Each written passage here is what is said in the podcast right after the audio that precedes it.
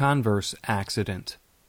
Definition An exception to a generalization is applied to cases where the generalization should apply. Examples 1. Because we allow terminally ill patients to use heroin, we should allow everyone to use heroin. 2.